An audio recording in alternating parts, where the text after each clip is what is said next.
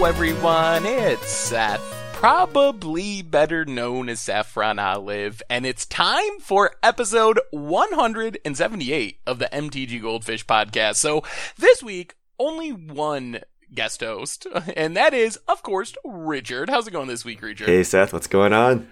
Uh, not much. Recovering from Vegas. Excited to talk about all the stuff that's going on in Magic. So, Chris couldn't be here this week. He had a work thing come up, but he will return next week is the plan. So, have fun uh, doing your work meetings, Chris. We'll be missing you.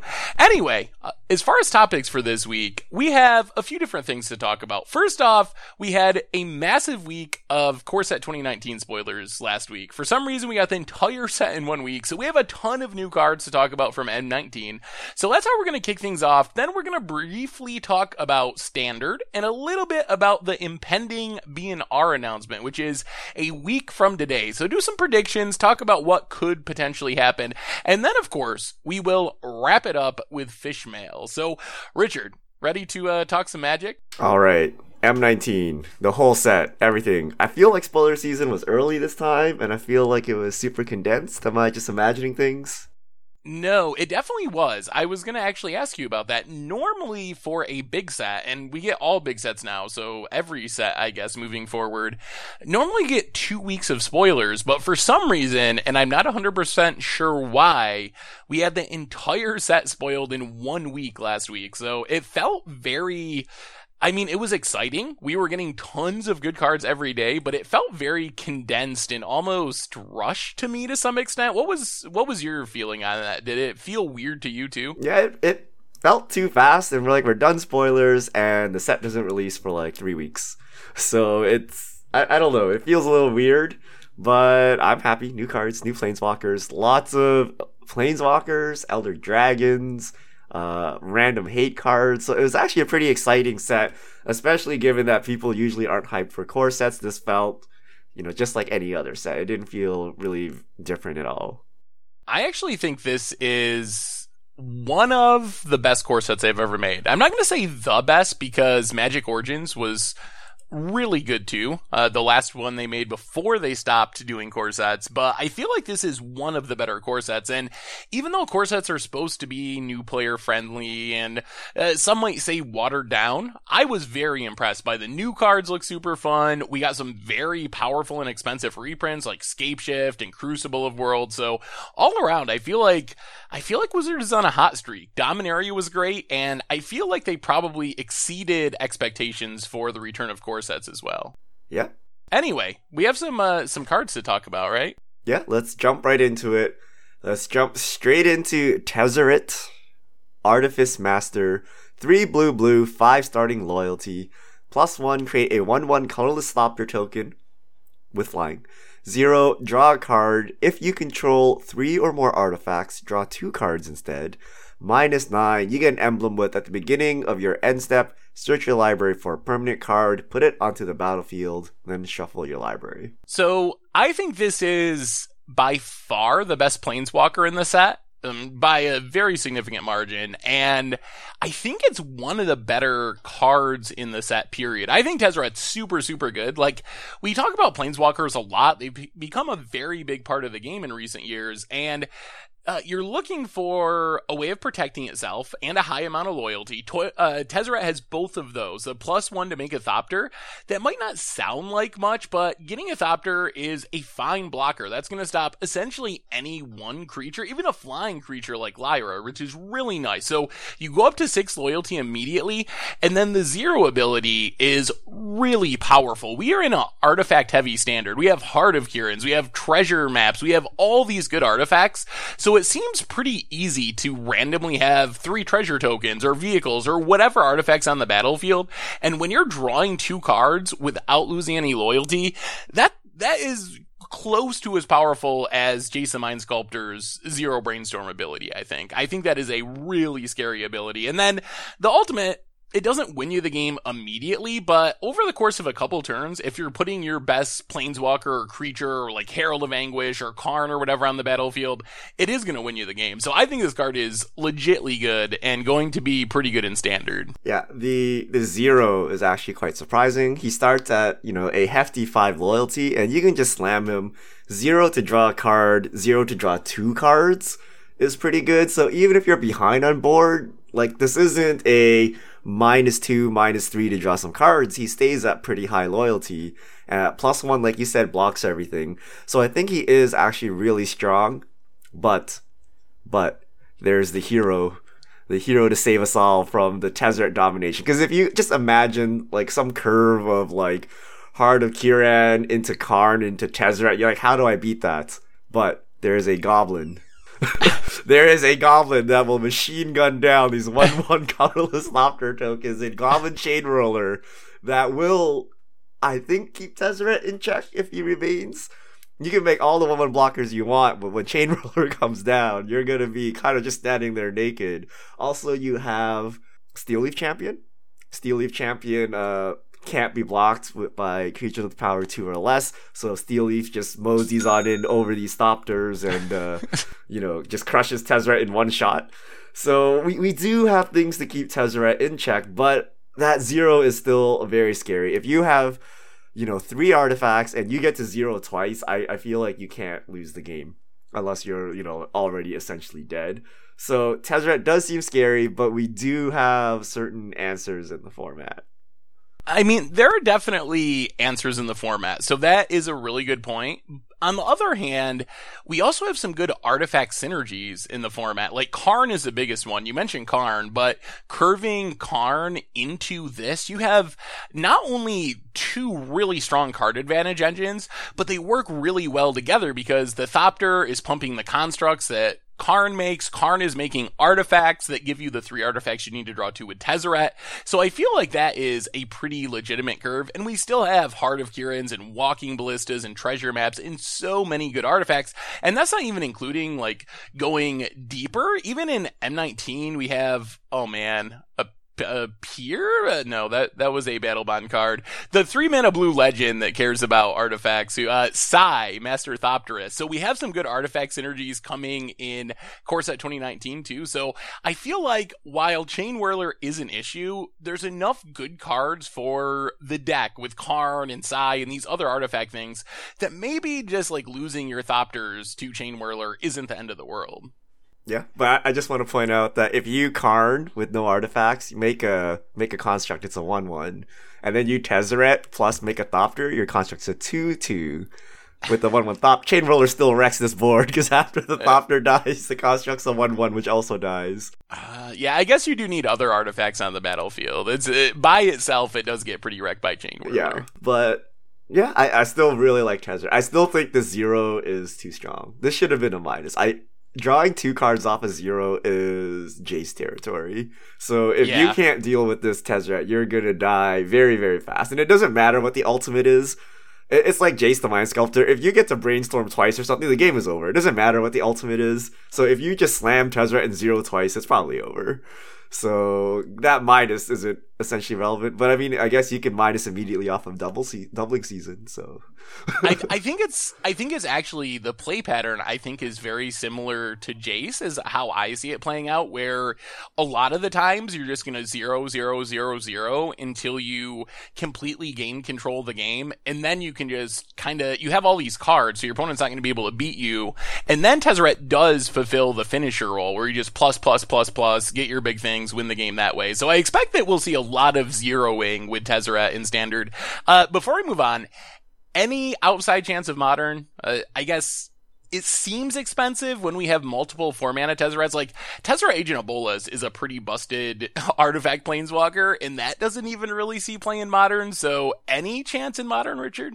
Zero. Because I mean, yeah. if you're talking about busted zeros, we literally have Jace the Mind Sculptor in modern, and if you're going for artifact synergies, uh, Agent of Bolas is one of those like crazy broken cards which doesn't quite have enough pieces to make work. So I don't think we're gonna see this, but I mean, if you asked me, hey, is Teferi gonna outplay Jace in Modern? I probably would have said no, but here we are, so maybe. But I think Jace is just strictly better than Tezzeret, and then uh, Agent of Bolas is strictly better than this one for artifact decks. Yeah, I agree. That's what I was thinking as well. Uh, any chance we displace Teferi with Tezzeret? Because Teferi is a five drop. Uh, you know, apparently drawing a card, untapping two lands, and sealing away stuff is pretty good. Any chance Teferi just dominates and you never see Tezzeret?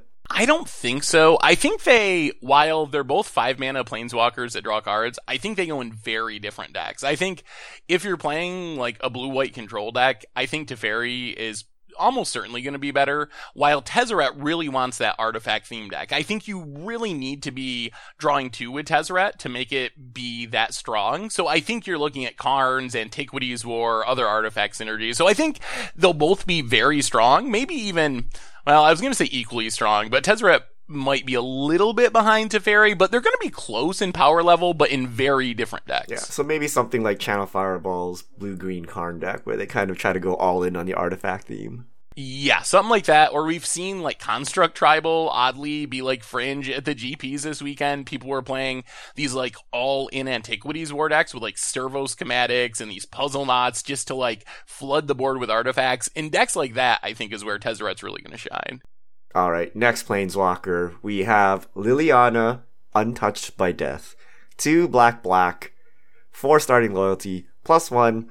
Put the top three cards of your library into your graveyard. If at least one of them is a zombie, each opponent loses two life and you gain two life. Minus two, target creature gets minus X, minus X until end of turn, where X is the number of zombies you control. Minus three, you may cast zombie cards from your graveyard this turn. Not as good as Tezzeret. and even more even more restricted in the decks that can be in. So the good news for Liliana is while we might have forgotten a little bit because uh, post rotation in the fall zombies kind of disappeared, we still have a lot of the zombies that made uh, the Pro Tour winning deck back when Amonkhet Amonkhet came out, they're still in the format right now for the next three months. So I feel like we have a lot of good zombie pieces to support Liliana for the next three months at least until we hit the next rotation. So that's a good news. I think that Liliana can be decent in a zombie deck.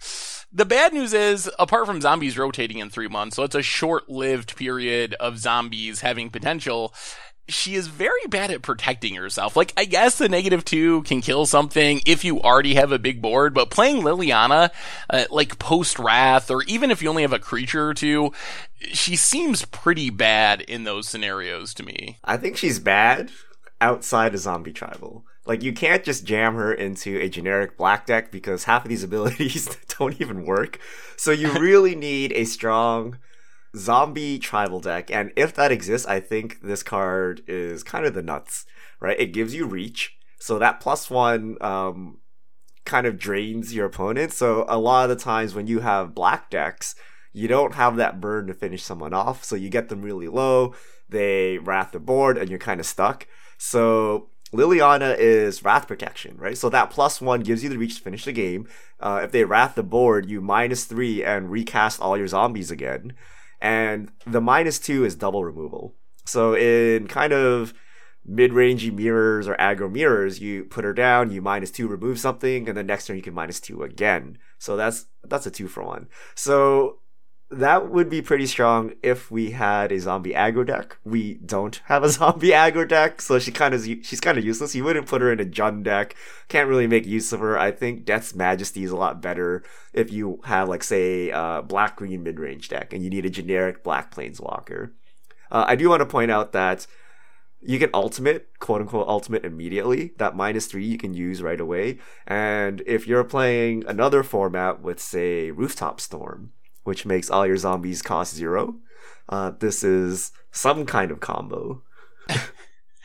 I, I have to say in standard though, like I think we might be underselling zombies a little bit. I think there's actually a chance that we can have zombie aggro.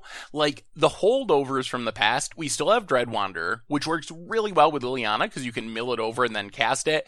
We also got the new core set zombie, um, which allows you Graveyard Marshal, which allows you to eat cards from your graveyard, creature cards from your graveyard to make zombies. And probably the biggest selling point of zombies is we already have Lord of the Accursed in the format, three mana Lord. We just got Death Baron, another three mana Lord with Death Touch upside. And we have Liliana's Majesty, which was one of the best cards in standard for a long time, making the zombies and being a zombie lord for five mana. So I feel like the pieces of a zombie deck exist. Whether or not this deck can compete with the stuff that's happening in standard, the red decks, uh, the upside is they don't have hardly any one toughness creatures. Dreadwander is like the only one, and that's only if you don't have a lord and it comes back from the graveyard. So I feel like we might have the pieces for a mono black zombie list. We'll see if it actually can compete with Teferis and Goblin Chainwhirlers, but the pieces are there to make this deck work. Yep. All right. We have another Planeswalker, Sarkhan Fireblood. the snickering begins. One red, red, three starting loyalty. Plus one, you may discard a card. If you do, draw a card. Plus one, add two mana in any combination of colors. Spend this mana only to cast dragon spells. Minus seven, create four 5 5 red dragon creature tokens with flying. Three mana planeswalker. I've heard people call this three mana Tibalt, and I think that's uh that's pretty close. I I feel like we might be underselling it very very slightly. So I think Sarkhan is very bad. Like the reverse looting plus one, I guess it's fine, but it's not especially powerful. At least it's not random like Tibalt. The ultimate, it is good if you get to it or fine at least. Like it does scoop to Ras. Like it isn't just necessarily 100% game winning, but it should be game winning. The good news is the one ability that's pretty strong is the ramping ability because we have a lot of good dragons in the format. If you can somehow play this on turn three with enough defense that you're going to untap with it, then you're playing Glorybringer on turn four, Lathliss, the new legendary dragon lord type dragon, any of the big elder dragons uh, uh, the six mana ones at least, like Darigaaz. So there's a ton of targets for that. So I think there's some very slight chance that we can have a deck that is kicking Verix Bladewings on turn five or something with Sarkhan mana. The question is going to be, can you get it to stick on the battlefield long enough to actually start making mana with it? All right, I think I think Sarkhan is bad, but I think he will see play. Hear me out. Hear me out. So you're gonna have to play this one against the odds. So we might as well talk about this now. yeah, that's that is true. So the plus the plus one ramp is really strong. Like you said, if you get an early glory bringer out or any of these crazy Elder Dragons that we're about to talk about, uh, uncontested, you're probably gonna win the game, right? So you just get the free wins from things like that. If you're playing, say, a red green monsters deck, which you know your top end would naturally be dragons uh, you know, you, you typically ramp into dragons. And late game, when you draw these ramp cards, that's when you typically lose. And that's why these decks are balanced. But if you have a Sarkhan, you can throw away those ramp cards into more dragons. So Sarkhan doesn't look so bad, right? I mean, yeah, there's some potential there. It's just one of the things they did with a lot of the planeswalkers from the core set, uh, similar to Liliana, it's a very niche, narrow deck that it fits in. And Sarkhan's the exact same way. Like, can I envision a dragon deck where Sarkhan is potentially good? Yeah, I definitely can. I could see it being very good. And if you construct like the nut draw of that deck where you're going Sarkhan into six drop dragon, that's going to be good enough to beat a lot of decks. But like Liliana, where it's only good in zombies, Sarkhan's only really going to be worth it if you're playing a dedicated dragon deck. So not only does Sarkhan need to end up being good enough to show up in that deck, but it also needs a dragon deck to be good enough to compete in standard. So, uh, I don't know. It needs a lot of things to go right to actually develop into a legitimate standard card. Yeah, but I do think he is better than Tibalt. I, I think that's true. Also, I expect commander players will play uh, like play Sarkhan. Dragons are a fairly popular theme. We got all these new Elder Dragons. We got new Dragon Lords. If you're playing dragons in Commander or Brawl, I guess for that matter, but Sarkhan is not scary enough that people are necessarily going to uh, feel like the they need to deal argument. with it right away. Yeah, people will disrespect so Tibalt.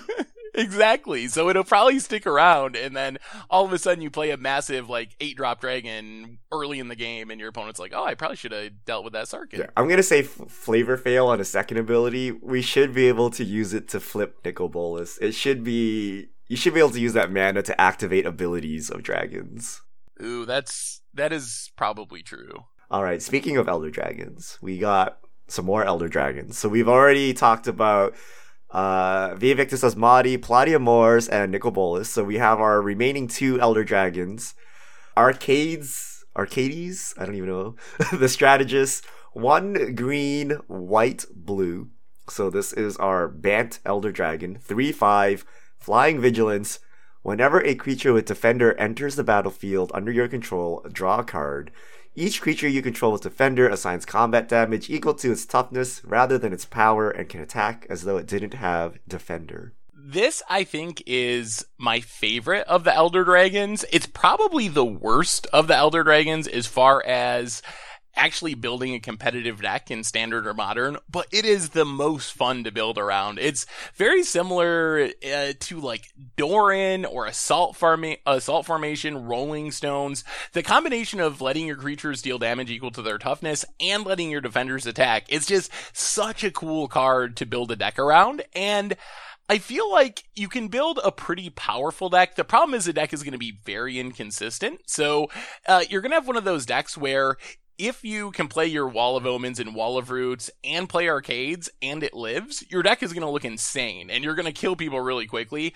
On the other hand, if you play your Wall of Roots and Wall of Omens and all these janky walls and then you never draw your arcades or your opponent just kills your arcades, then you're left with just a bunch, a bunch of walls on the battlefield that can attack and you have like the worst deck in standard. So I can't wait to build a deck around this card, but I feel like the consistency issue is probably going to keep it from from being anything more than like a really fun against the odds style deck.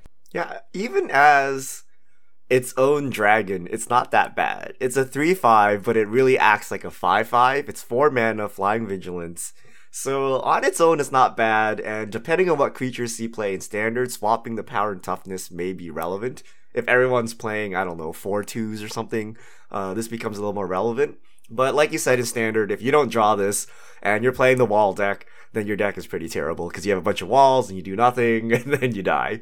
But uh, I think in older formats, I think this is actually really good. As your commander, this is exceptional. Uh, you know, it's it's Bant walls, so now you get to play, I guess, the blue walls, and you get to draw a card whenever you play a wall, or I guess something with defender. So it's actually really strong as your commander. And we've seen all kinds of crazy buyouts of weird, obscure walls in blue because this is the new blue card for commander for for walls. So I think commander wise, this will be a hit, and we'll see a lot of people trying this out because Everyone likes attacking with walls. It's it's a very popular thing. Yeah, I, and the other upside of it in Commander is you can just keep recasting it. Like in Standard, if you're playing Consulate Skygates and Gleaming Barriers and all these suspicious bookcase, all these really bad walls, and they kill your arcades, then you're very, very sad. But in Commander, at least you can run it back the next turn and draw some cards along the way and do it again. So. Yep. All right. Next up, we have Chromium the Mutable, four white blue, black. So this is our Esper Dragon 7 7, Flash, can't be countered, flying. Discard a card until end of turn. Chromium, the mutable, becomes a human with base power toughness 1 1, loses all abilities, and gains hexproof. It can't be blocked this turn. I think this is maybe the spikiest of the dragons as far as the one that's most likely to see standard play. Uh, the combination of being massive, having flying, not being countered, having flash, like all those abilities definitely suggest it being a good control finisher in standard. And remember, we're, we already have good control stuff. Like Teferi is not going anywhere. Uh, control is already very good and will probably be even better after rotation. So control's going to be a deck. We're losing Torrential Gearhulk. I, the primary competition I guess, is Nezahal, which is also a good control finisher. I think Chromium, it might just be better than Nezahal though, thanks to flying. It actually lets you close out the game quickly. With Nezahal, it does get kind of chump blocked for infinity, even though the card draw is nice. So I could definitely imagine this being the top end finisher for control decks in standard, especially post rotation. Yeah, I imagine we'll see Chromium in play as the Mirror Breaker in control decks because control decks don't even need a finisher nowadays. You just take Teferi and loop him and close out the game if you really felt like it. But when you're playing another control deck, that's not sufficient. And Chromium comes in, flash, So you don't have to waste mana on your turn, can't be countered, and if you have enough cards in hand, you can discard all your dead cards to protect Chromium uh, and you know get through, kill the opposing Teferis, and close out the game. So I suspect that this will be the control mirror breaker, and maybe it pushes people into Esper because of that. But I don't think you want Chromium as a general purpose finisher because it's so slow against uh, aggro decks and things like that. Whereas usually your Teferi and Karns or whatever are enough to lock up the board. Or I'd rather play a Lyra or something that actually comes down early, stops the aggro, and finishes out the game quickly as well. Yeah, I think there's also, I think you're exactly right. Like, it's for control decks beating other control decks primarily. Uh, the other nice upside of Chromium is it lets you close out the game quickly. And that's one of the the downsides of playing the I'm going to loop my Teferi back into my deck is if you're playing on MODO and your opponent doesn't scoop, or even if you're playing at a GP, their timing out is a very legitimate problem. If your plan is to literally play through both players' entire decks every single game, so having this card that can come down and just win the game in three attacks kind of solves one of the weird fringe problems of the Teferi loop plan. So the real way of winning Seth is you win game one and then draw. that, that's the true control way of winning. the the classic 1-0 match win. Yep. All right, next up we have Cleansing Nova. 3 white white sorcery. Choose one. Destroy all creatures or destroy all artifacts and enchantments. this card. So, this is a wrath that makes me a little bit sad I think Fumigate made us forget how bad five mana wraths are because the life gain was such a good way to stabilize. And I feel like choosing to destroy artifacts and enchantments for standard isn't enough of an upside to make this card anywhere near as good as Fumigate. I guess maybe that's a good thing because control is already so good. Maybe uh, losing Fumigate will power it down a little bit and be a good thing. So I do really like it for Commander. It's kind of like a budget or extra version of Austere Command almost, where being able to choose to blow up artifacts and enchantments extremely important and relevant in Commander. But as far as standard, I think it's kind of just like bad Fumigate. Really? I actually kind of like this for standard because, you know, five mana wrath, even without the life gain and fumigate, I think is playable. I mean, you don't really have a choice. It's either this or settle the wreckage. And I think five mana wrath is perfectly acceptable. But what this does is become live against all of the problematic permanents. Are vehicles running you down? Well, here you go. Destroy all artifacts. Uh, in the mirror, you know, God Pharaoh's gift, things like that. In the mirror, this actually has targets you can I don't know, desperate kill a search for Azcanta that comes late in the game.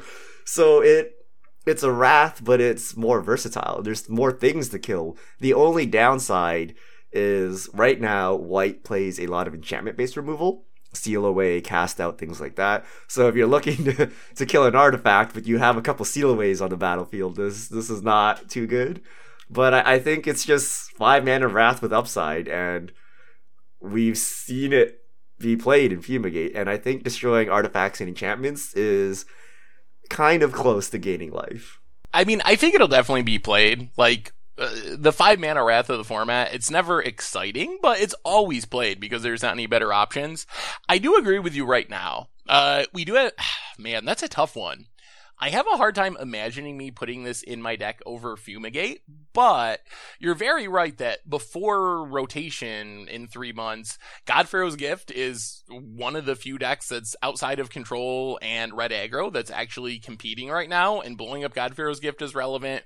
Vehicles is relevant. Whether or not it remains that way after rotation, when Fumigate rotates, that we'll have to wait and see, but that is a legitimate upside uh, for it. And I think, uh, what about Commander, Richard? Is this just like a staple Wrath in Commander? I, I imagine this is yes. very close to the top of the Wrath list. It's like Austere Command, but a little worse, and that's like an all-star auto include. The ability to destroy artifacts and enchantments is very big. So I this is a snap included all of my white decks. What do you think about Okay, here we go, here we go. Your opponent curves Karn into Tezzeret. You have a Lyra. And then you use destroy all artifacts, kill all the constructs, kill all the Thopters, and smash their their planeswalkers with your Lyra. Ooh, that's that is a good point because I was, as I was thinking about the artifacts in standard, especially after vehicles rotate, I was thinking, well, everything's just going to die to the creature mode anyway, but that is a legitimate upside in a artifact based matchup that you can kind of use it as a one sided wrath almost if you can wipe out all of your opponent's stuff. So, uh, yeah, that is an upside. What do you think for right now, Richard? You're sitting down the week after Core Set 2019 releases. You can play Cleansing Nova. You can play Fumigate. Is this actually, are you high enough on this that you would actually consider running it in place of Fumigate or playing a split of this in Fumigate? I haven't played enough control, but I would imagine so. Like, I, I don't know. Like, when control stabilizes, it is gaining that, like, three or four life off of Fumigate more important than the flexibility of destroying artifacts, uh, such as vehicles and, like, God Pharaoh's gifts. And I imagine it's close enough that you would test it, but maybe if you, you know, maybe you just play enough control, you know that, oh yeah, that three life is always key, so I'll take Fumigate every time. So I don't know the answer to that, but I do know that Fumigate rotates. so sooner or later, we're all gonna come to the Cleansing Nova camp anyway, unless you play Settle the Wreckage. It's a little weird to me that we're still stuck on five mana wraths. We're not Uh, going we, back to four mana wraths. But we we said that about Llanowar elves, and we got Llanowar And then we got Chainwhirler about to compensate for that. Oh yeah, yeah, that's true. So if we go back to four mana wraths, WotC will print, say, a three mana five five green creature that is indestructible, just straight up. that, that's that's called uh, Rhonas Indomitable, and it's been killing us for the last year and a half. All right, next card on the list we have Mistcaller. Uh, a single blue mana, so it's a one drop, a 1 1 Merfolk Wizard. Sacrifice Mistcaller. Until end of turn, if a non token creature would enter the battlefield and it wasn't cast, exile it. Uh, good hate card for modern potentially. I'm having a hard time figuring out where exactly it fits outside of Merfolk, but the list of things this hates on in modern is pretty long, and it's a lot of powerful things. Like it uh, stops collected company, which is very relevant. It stops a lot of broken stuff, like turn two Goryo's Vengeance, kill you with Griselbrand or whatever. Uh, through the breach, it stops. So there's a lot of things that it actually hits in modern. As far as standard, it's nice protection in case a reanimator deck becomes a thing. I think that would be the primary thing you're stopping in standard. And it is, I mean, we see random merfolk that see play in both modern and standard just because of the creature type. So very confident merfolk decks will want it because it's kind of a free roll thanks to the creature type. Maybe in standard wizards as well, although it's not as aggressive as you'd like for a wizards deck in standard.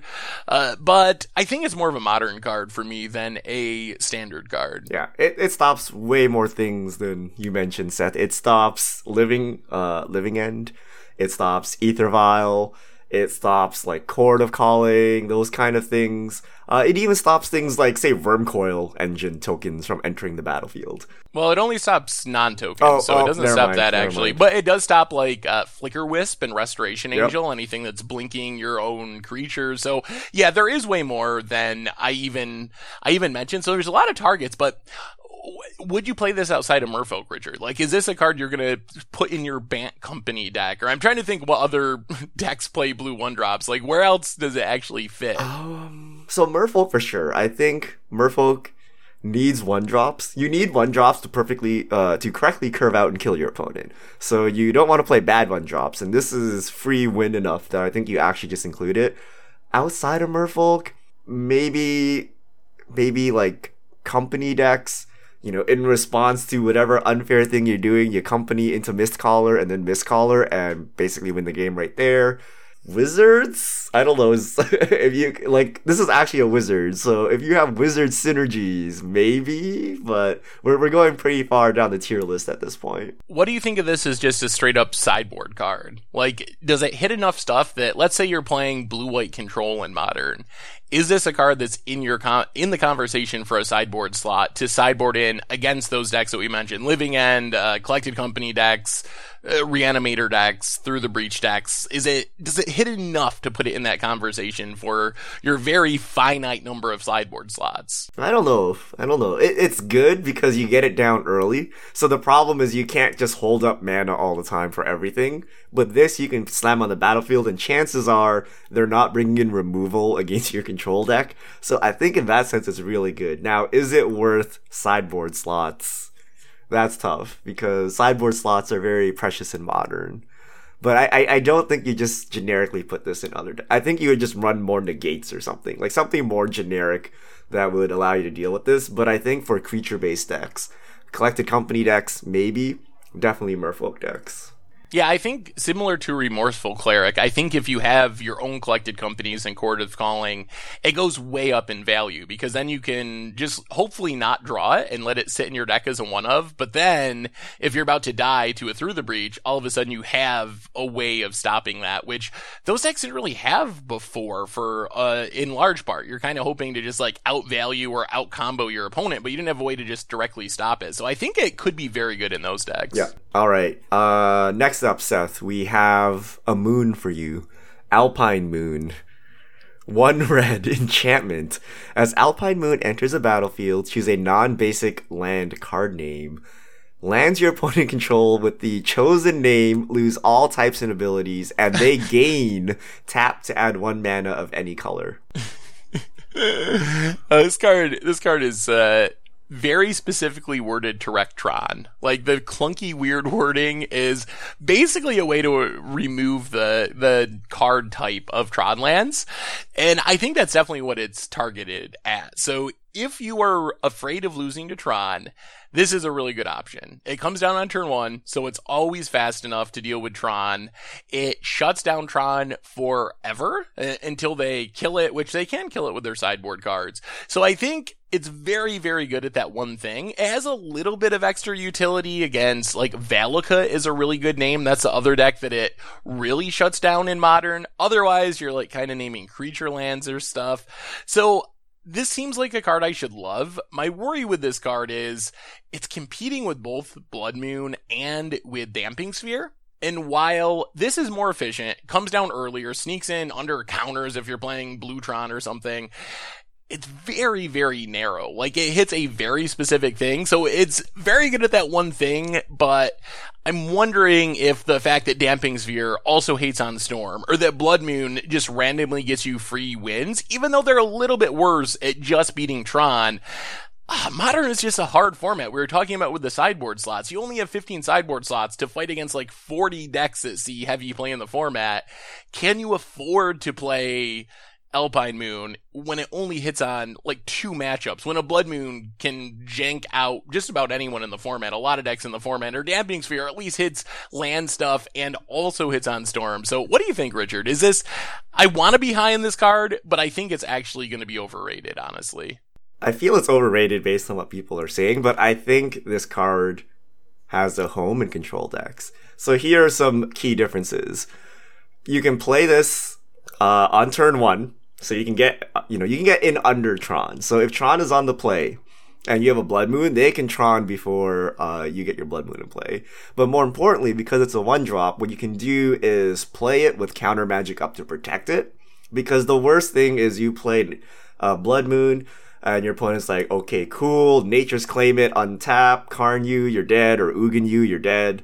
Uh, with Alpine Moon, you can play it and hold up counter magic to protect it. Uh, it's more versatile in mirror matches or in cases where you you don't want a blood moon but you blood moon anyway. Like for example, if you're playing a Jeskai deck, you have colonnades. You want your colonnades as your finisher. You don't want them to get blood mooned under your own blood moon. So Alpine Moon lets you target what you need, say a Tron land, and keep your finishers online. You can target, say, Search for Azcanta, whatever the flip land is called, for your opponent while keeping your land uh, workable or you can you know take their field of ruins out but keep your field of ruins online so there are you know uses of this but this isn't a free win card like blood moon they can still generate mana of any color so whatever hate card they have they can probably still cast it as opposed to blood moon if you kind of tap out get blood mooned and you untap with an abrupt decay in hand, you can't cast it anymore. With this, you can probably still do it. So this is not as free win as Blood Moon, but there are uses.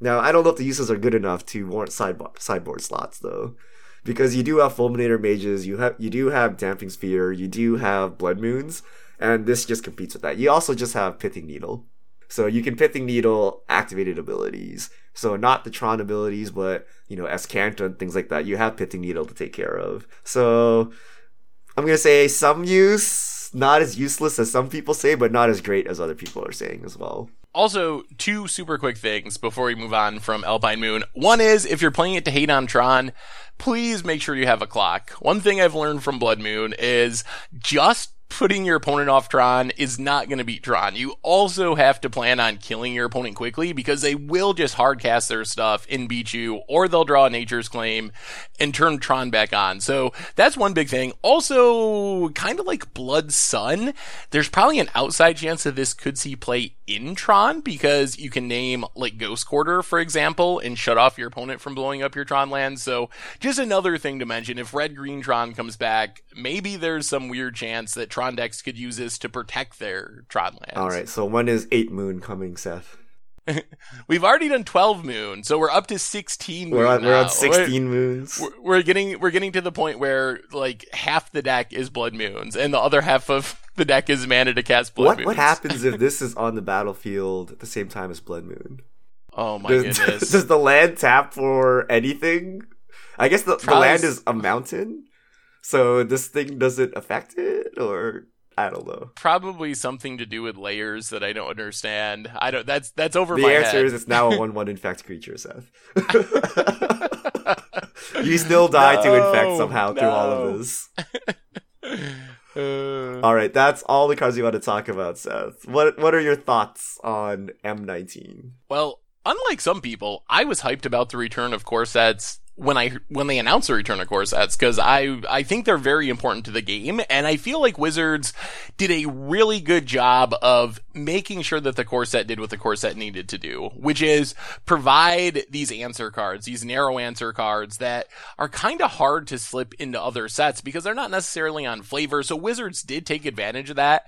I love that we saw a lot of support for tribes that are in standard and probably going to be rotating in three months, but a boost of power for random stuff like cats, zombies, things like that. So very happy about that. They nailed it with commander stuff, with all the elder dragons. So overall, I am, and that's not even to mention the reprints. I almost forgot the reprints. Crucible World, Scape Shift. These are the cards that people have been saying. We want these expensive modern reprints, but we want them in standard sets to really drive the price down. So all around, very happy. Uh, they met and exceeded my expectations, which were already high going into it with Core Set 2019. I think they they've kind of hit the formula of Dominaria and they've kind of rode it through and it's all here. Battlebond was also great and M19 looks great. I love how they brought kind of the things people like about Magic uh, into the core set to be quote unquote evergreen. You have all the tribal supports. You know, we have tons of planeswalkers. We have elder dragons. We have goblin support, we have zombie support, we have knight support, we have cat support. So you can play all your janky tribes here. And then they have just random hate cards to keep standard safe. Somewhat oddly specific hate cards, which uh surprising. And there are some powerful cards. There are a lot of cards we didn't even talk about. Uh, Liliana's contract is one of my favorite cards. We didn't have time to talk about that, but there are tons and tons of cards uh, that look good for standard and for casual play. Uh, Lena, Selfless Champion, also looks very good. So there are tons of cards here that I think new players will get excited for, old players will like, and uh, Commander. I think I think the shift. A lot of these cards are very good for Commander, and I think WotC has done some shifts somewhere where they're starting to specifically design cards for Commander in normal products, and I really like that as well. Well, that is our M19 discussion for today. So I'm super excited for it. We still got a little bit of time. I think pre-release is not this weekend, but the following weekend. Is that is that correct, or am I missing this? Is pre-release? I the know they spoiler like, season has messed with everything. So the uh, so July thirteenth is the real release. So it'd be the week before that. so the seventh. Yeah, it'd so, not this yeah, weekend, but the next next, weekend. weekend. Okay. That sounds right. So get ready for that. It should be a fun one. Definitely excited for it. So we have a couple other quick things to hit on just very briefly before we get to fish mail. So, uh, number one, standard this weekend, Richard. Uh, did you keep up on the tournament slash tournament results? We had two GPs, I believe, one in Japan uh, or China and one over here in the US. Uh, thoughts on standard? Uh, the gist of it is a lot of Chainwhirlers, but not as many as people feared. Maybe anywhere from like a third to, uh, you know, a third in the top eight. Uh, a lot of Chainwhirler in day two, though. Uh, the TLDR is don't play creatures that die to Chainwhirler. So all the other decks are control decks, God Pharaoh gift decks, uh, kind of mid-rangey, you know, like the Scarab God type decks. So standard looks like it's in a decent spot, or you know, it's kind of being bent by Chainwhirler, but it's not. You know, every deck is a Chainwhirler deck. We do have kind of a diverse looking top eight at least. Yeah, so I I think you're pretty much right. Uh, you Chainwhirler is beatable. We saw that this weekend. It is a massive part of the metagame, probably the dominant part of the metagame, but the Teferi control decks could keep up with it. God Pharaoh's gift deck, Scarab God slash mid range slash control decks, those decks all put up good performances. Uh, Chainwhirler is definitely still having a huge impact though, even though it didn't just dominate the top eights or whatever, because there's a lot of stuff that's not playable. Like unless you're playing a Chain Whirler deck, you just can't play one toughness creatures. We don't see any tokens. We don't see any saprolings or vampires or merfolk or all these tribes and decks that just really get wrecked by Chainwhirler. So ah, I don't know. I guess this leads us into our next question, our other topic. BNR announcement a week from today. So when we go live for next week's podcast, we'll be able to talk about the announcement. The big question, maybe the only question, uh, at least as far as standard is concerned, do you think they take take action on Chainwhirler, Richard? I hope they don't. I, I remember back what was what was the first thing that was banned and we're like oh this is a slippery slope now every time something you know looks promising. Everyone will call for bans and we've been in ban culture for the last year or two. So I hope they stop it here. They're like okay maybe Chainwhirler is slightly oppressive or maybe it's pretty good but you know what? Stick it out until rotation which is a very long time for now because Chainwhirler was just released. But I do hope they take the hands off approach because I, I, I kind of dislike this narrative we have now where now, you know, week one, four of these decks have this card. Oh my god, we should ban it. And we've started that narrative. Whereas before we had the argument, well, the last time anything was banned was Jace the Mind Sculptor. And is this Jace the Mind Sculptor, right? I kind of like that approach better. But having said that, I can see the, the total you know, uh, birthing pod argument where this this limits any X one for the next two years, and we don't want to deal with this, so we're taking this out. But I really do hope they go light handed and we don't see any bannings, uh, unless they truly are like emergency bannings. Man, I'm right in the middle. Uh, I think the format would survive. We're, we saw that at the tournament this weekend with Chainwhirler not being banned. I feel like there is a rotation coming up in three months. I am not super confident that that will change things because Chainwhirler is still going to be very strong. If anything, we got goblins to support a mono red archetype where Chainwhirler would be very good. So I, I'm not convinced that rotation will fix the problem. Uh, the bigger issue for me is I just, I like playing sweet things and it's really sad to see uh, some of the big themes of Dominaria, like Saprolings, uh, just be unplayable or like half the tribes from Ixalan block just not be playable because you get two or three for one by Chainwhirler and just lose the game. So I really dislike the narrowing effect that Chainwhirler has on the format standard is still playable. Uh, Teferi is definitely competing with Chainwhirler, so I don't really know. I still feel like the worst outcome is Wizards doesn't take action we go through rotation and then at the BNR after rotation when everyone's uh, got rid of their rotating cards, bought their post rotation decks that they're planning on playing for the next year up to, until the fall 2019 and then Wizards has to ban it. I think that's the the nightmare scenario here. So I feel like either Wizards should take action now and just be like, "All right, this was a mistake. We we messed up,"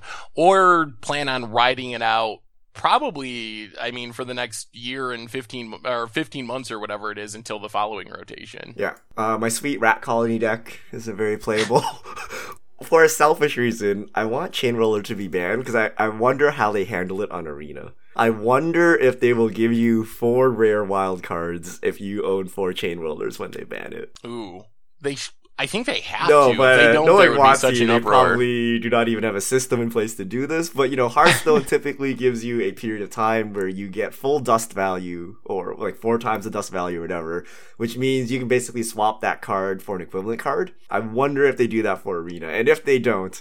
Then shame on you, WotC, because after I, you know, grind for 8 million weeks, build my four Chainwhirlers, you know, build mono red, and they're like, okay, sorry, Chainwhirlers mistake, ban it you'd be super salty if you're an arena player. So I, I wonder if they actually built that into the system to be able to refund your cards. Uh, I hope so. I hope they refund them and let you keep them in case uh, we have Arena Modern eventually or whatever. So they should just let you keep the cards in your collection and refund you.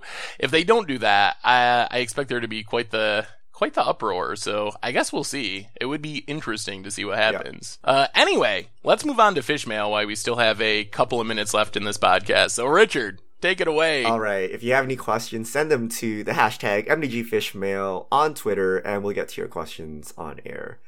From Dirty Beach, I'm putting together a Kaladesh and Amonkhet buy list for Commander in prep for rotation.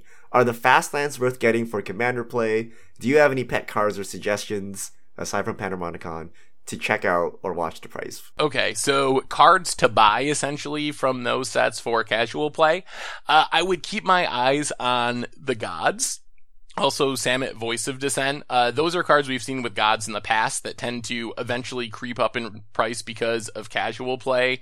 Uh, so keep an eye on those, especially like Locust God, Scorpion God, the multicolor ones are very good in Commander. Uh, Fastlands, I don't jeez i guess you buy them. If i don't know if it's so much for commander as for modern but they are a card that i would definitely want in my collection and they're fine in commander. I don't think they're a, an exciting land cycle for commander but i mean if you're playing a two color deck you want a lot of duals and they're probably on the list of duals that you might as well have in your deck. All right. Johnny esports scapeshift. What do you think the price will be? Um maybe fifteen dollars, twenty dollars. And when would you get such a price for Scapeshift? Uh, I would wait until well, at least a couple of months, maybe heading towards rotation, end of August, uh, beginning of September, when when everyone's kind of focused on standard rotation. Sneak in and get your copies then, but give it some time for supply to hit the market. All right, J.K. Donati, would a white version of Dark Confidant be playable? One white, one two human cleric. At the beginning of your upkeep, reveal the top card of your library and put that card into your hand. Target opponent gains life equal to its CMC.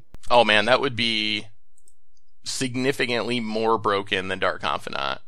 That would be playable and a half. That would be so good. Because white doesn't get card advantage. Like black has other options for card advantage. White doesn't have that style of card advantage. So uh, I think that card would probably be too good, honestly. What if it was? What if it was black? What if, what if, what if what if the the question is life gain versus life loss? I think that I think that you would still take life gain. I think the new version would be better. Yeah, I think life gain. Like, yeah, if you're an aggro deck, this this kind of doesn't work as well. But typically, when you win, your board is so overwhelming anyway. Like the the couple of life doesn't matter. Like think swords of pl- swords to plowshares. Like yeah, sometimes the life gain is relevant, but usually it's not. Also, like you lose the deck building restriction. Like you can't play an Emrakul in your Dark Confidant deck because you just die. Uh, you can play an Emrakul in the new version deck because sure your opponent gains a bunch of life, but you're I mean, so you lose the deck building restriction that comes with Dark Confidant and having to only play cheap cards. Yeah, but I, I think this is way better than Dark Confidant. Like, like, there's so many times you die. Like, you have a stable board, but you just die because bomb kills you by you know losing life. Whereas if your opponent was gaining life, your dominant board would overtake that quite quickly. So I, I think I would play this in a heartbeat. Uh, freaking RC. What do you think would happen if WotC went through the modern ban list and unbanned cards and changed them to restricted?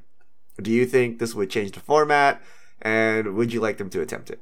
We've had questions like this before, and I think for me, the big sticking point is the complexity that it adds. And I think that tracking banned cards slash restricted cards. It just adds a layer of complexity. I guess it, it works in vintage, so maybe it would be fine. Uh, it also does adds a lot of variance to the format. We see in vintage where they do do this people just trying to tutor up their broken piece. So I think it would still be risky to have Hypergenesis and Skullclamp and uh, Stoneforge Mystic to find your Skullclamp and all these cards in the format. I think with some cards it's fine, like one Ponder, sure. Like one Preordain, fine. That's not going to break anything. But there's some cards that I think would still be better off being banned, even if we did have a restricted list. Yeah, I, I think even in the Ponder Preordain case, it is not fine. Like if your opponent was a combo deck and their hand was Ponder Preordain, like you kind of it's kind of unfair. It leads to a lot of variance. And in the other broken cases, what it leads is everyone plays like four Street Wraiths, everyone plays Gitaxian Probe when it was legal to kind of dig to your broken cards. And I don't like that. And the reason why it's like this in Vintage, I think, is because Vintage is supposed to be the format where you can play any card in Magic's history, aside from the ante cards. So the only way to keep you know the format balanced is to restrict cards. Uh, standard and stuff, to, you know, modern, they don't have these these kind of uh, you know catch-alls. If you want to play these cards, then go down down the chain of formats till you find the format where you can play them. And vintage is kind of the stop at that. So I think it's just too complicated, and I don't know what it achieves. Uh, Jordan K. Young, would a one mana taps for one colorless artifact be a fair card? what impact would it have on modern legacy EDH? Um, it would be very good. I think. I mean, two mana tap to add a colorless is a playable card. Huh. I've never really thought about that. Would it be too good? Probably for standard. For older formats, I think it would probably not be too good, but I think it would be playable potentially. Definitely in Commander probably in modern, unsure about older formats than that. Yeah, I think you would play it. I think it's if you think of it, it's even better than like a suspend one lotus petal. I think a suspend one lotus petal people would play in modern. Uh, so this is even better because you can chain them together, right? You could uh, turn one, cast one of these, and then off that mana cast another one, and like get off to some crazy start like that. And we've already seen just adding one mana uh at least broken things like you see you know the moxen every time we get one in modern everyone goes crazy for this is slightly worse but i think because the effect is long lasting is really good like people play simian spirit guides and things like that so i don't see why they wouldn't play this uh, God of Grenades, would Karn be nearly as bad if he costs 3C instead of 4? So 3 generic, 1 colorless. Is this a case of design ignoring the fact that they made the colorless mana symbol for a reason? I actually wrote an article about that at one point, and I think that that is a way to potentially power down some colorless cards. A little bit clunky, uh, especially since flavor wise, having the real colorless mana is associated with Eldrazi, and we haven't seen it on any non Eldrazi uh, non Eldrazi cards. But it definitely would power down cards like Karn quite a bit. Although I think at this point, Teferi is actually the the card that is more broken out of the two planeswalkers. Yeah, I I don't I don't like it's a bit clunky because it is an Eldrazi thing and it basically makes Karn unplayable because you, you now need actually colorless lands and that's basically a whole new color, except it's a color that has no other support. So you don't really want to play that, and there's only a few lands that can actually you can actually use to cast it. Uh, I blackmail lands. Does Richard have a day job? MTG Goldfish, yes. right, Richard? Yes. Uh, I work on the site full time, so I, am usually behind the scenes doing things. Today, I will be editing the podcast. Such joy. what is what is the? I've never asked you this. What is the? What is your favorite part of your MTG Goldfish job, and what is your least favorite part? Mm. Not counting editing the podcast. My favorite part is where I play Magic with the excuse of I need to play Magic because it's my job oh, I need to do this Dominaria draft because, you know, magic is my job. uh, the least favorite, I don't know. Maybe, maybe editing the podcast, things like that. It, it gets, it gets old after a while, but you know, it must be done. Um, but yeah, I don't, in general, I, I like my job. Uh, Gregory Emin, now that we've seen the Alpine Moon spoiler, how long until we see 16 Moon? Seth? Is it going to be a week one against the odds poll, or do we Uh, have something spicy? So so it'll be on the list. I would be surprised if Alpine Moon was the first episode for Core Set 2019, but I am very sure it'll be on the first poll. So usually special episode first, and then Alpine Moon will very likely be on the first poll. Everyone gets to vote. I on. think you should do a, you know, a complete 180 and make an Alpine Moon deck, but it's a snow deck. it's it's a Skred deck. Surprise! Random Keho regarding burgers. A and W in Canada is unrelated to A and W in the U.S. They have different management. Oh, I did not know that. I've never even eaten A and W. So I had A and W before. I don't remember it being as good as Tomer made it out to be, but it's been a long time. Number two, thoughts on Shake Shack versus In and Out. Have you had Shake Shack, Seth? I have had Shake Shack. I thought it was very good. Better or worse than In and Out? Ah, I'm gonna I'm gonna go with In and Out Oh, really? as the better. I think I so. wanted to try Shake Shack when we were in Vegas, but we didn't get the chance to. But I heard good things about it, and a lot of people swear by it over In and Out. But I haven't had Shake Shack, so I don't know. And the the most important question, Seth: What is the best side and drink for a burger? Oh, well, you gotta, I would go with french fries. I mean, you gotta have fries with a burger. That's just tradition. Uh, as far as drink, hmm, water. I always get water. What? Water?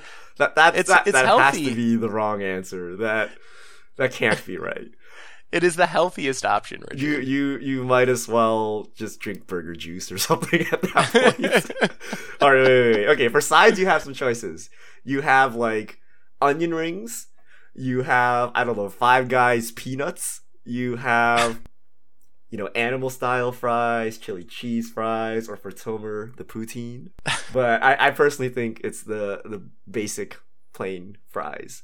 But here's the more question. Here's the more important question thick fries like English style chips or like thin fries like McDonald's or you know I don't know like the, the I'm a- wavy fries a- the McCain's Yeah, I'm- whatever fries I I like the the curly fries, like the spicy curly fries. I think are the the way to go. Alright, I like my McDonald's fries I, I like the thin McDonald's fries uh drinks milkshake I think milkshake is the correct answer but if you're trying not to have a heart attack maybe maybe you get I guess water is the healthiest maybe unsweetened iced tea Okay, that works. A milkshake is probably healthier than soda too. Is it so- really, As long as it's I, I feel like whenever I have a milkshake, like that's not good for me. But I guess it's better than drinking like a full on soda, right? probably, it's got to be close at least. All right, we'll we'll just go with water next time. Seth, you're getting a water. the economical choice.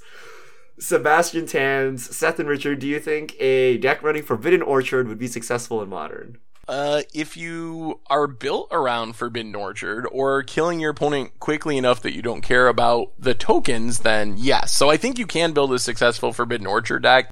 Wait, I what, what think does just running it- actually do? It gives your opponent a creature. A 1-1 spirit Yeah. that doesn't have flying, but you get mana of any color. So I would not just play it in like five color humans because you're like, oh, it's a free five color land. That's a bad plan. But there are very specific decks that can minimize the downside. Or if you're playing a deck that wants to give your opponents creatures for some reason to, like in Vintage, you Yeah. turn on Oath of Druids with it. I was so- trying to think: is there are there any Oath of Druid type cards in Modern? Because as as a five color land, I feel like it's never correct to play it because you do have mana confluence, you have shock and fetches. So I, I don't see why this five color thing would actually, you know, be an issue. It's very fringe stuff. Like if you remember the dagger burn deck we played in standard, people have done similar things like that. Or Beck Call draws you a card whenever a creature enters the battlefield. So there's been these weird Beck Call combo decks that you tap to give your opponent the creature, but you're drawing a card to help facilitate your combo. But those are very, very like against the odds fringe decks. But there are some some reasons to do that. All right, ran in Dark Rider. So I was looking back at some cards from Muldrotha, and I ran across Nature's Wrath, which seems really good with Urborg out. Thoughts? What is what is Nature's Wrath? I'm actually uh, looking this one up. Alliances, Nature's Wrath. During your upkeep, pay one or bury Nature's Wrath. Whenever a player puts a swamp or black permanent into play, he or she, she sacrifices a swamp or black permanent. Whenever a player puts a island or blue permanent into play, they sacrifice an island. Uh, okay. I Seems. that's interesting. I guess if you're hating on blue and black decks, it's Well, no, because you have I an don't if- out, so every Oh. land, but that includes your own lands. Because But I guess you get your own lands back with the help of Muldrotha. You can just replay them. Oh, I see. But this seems very Okay. slow because it's a six mana card, Nature's Wrath. Yeah, and you got to pay a mana every turn to keep it around. Uh, I think it's a cool idea. Probably not very good though. Yeah, too many pieces. And it's very expensive. And it's a sure way to get yourself killed. as soon as you do this, everyone's like, oh, I see what's up. So you, you better win the game immediately. And this doesn't strike me as win immediately or pillow fort yourself well enough not to die. So I feel like you would just instantly die if you do this without actually killing everyone. Alright, next question. From Random Keho, do you know when the next batch of Challenger decks will come out? The most powerful decks currently include Chainwhirler, Karn Teferi. What are the chances they show up in the next iteration of Challenger decks? I think there's some chance they show up, but I would not expect challenger decks until the same time next year that they came out this year. So like kind of heading towards rotation six months before rotation. So possible we get those very powerful cards because we did get Chandra's and some other similar cards, but I think Wizards intentionally does it a few months before rotation as a way to like cash out those cards one more time. So don't expect them with a year or more than a year to go in standard. Alright, last question. Five hearts in a row. Is there any card you wish had been reprinted in M19 but wasn't? Also, why didn't you use Commander Clash Live as an opportunity to fulfill your promise, Seth? Oh my god. Dabbing. we, to- we totally forgot. So, so for for the viewers, we showed Seth how to dab while we were at the Grand Prix. So if someone was just like watching, they could have seen Seth dab. But then we totally That's forgot true. about it afterwards. I I totally forgot about it, so I never brought it up again. I did too. It was it was a whirlwind of a week at Vegas. So in the future, uh definitely we'll have to try to try to dab for you. Uh as far as reprints, I really want Panharmonicon because it's going to rotate and I'm going to be sad. Uh so yeah. We did. Yeah, Panorama. We did have good reprints. We have like Mentor. We have Llanowar Elves. Apparently, it went from you know too good for standard to now we believe it should be in every standard because it's in the core set. Uh, Reclamations, uh, Reclamation Sage. Uh, note all these things died to Chainwhirler. I think the most interesting reprint was actually uh, Magistrate Scepter. That is a card that was not on my radar at all- but I'm actually excited to build a Turbo Turn style deck. We have the Buy a Box promo, we have Karn Temporal Sundering, we have Magistrate Scepter, so we actually have a ton of extra turn spells uh, for the next few months. Yeah.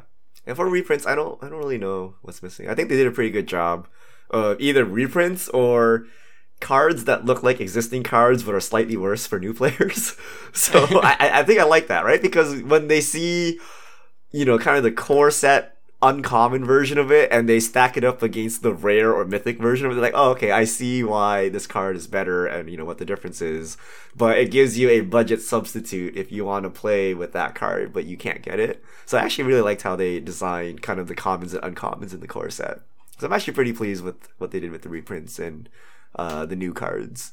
And uh, that is all of our questions for this week. So thank you to everyone who sent them in. If you have questions in the future, send them to at MTGGoldfish with the hashtag MTGFishmail. And I think that brings us to the end of episode 178 of the MTG Goldfish podcast. So, Richard, thanks for hanging out. It's always fun. And thanks to everyone for listening. So, we will be back next week with the answer to the Goblin Chainwhirler question with some BNR news and whatever else happens for the rest of the week in Magic. So, again, thanks for listening and we will talk to you soon.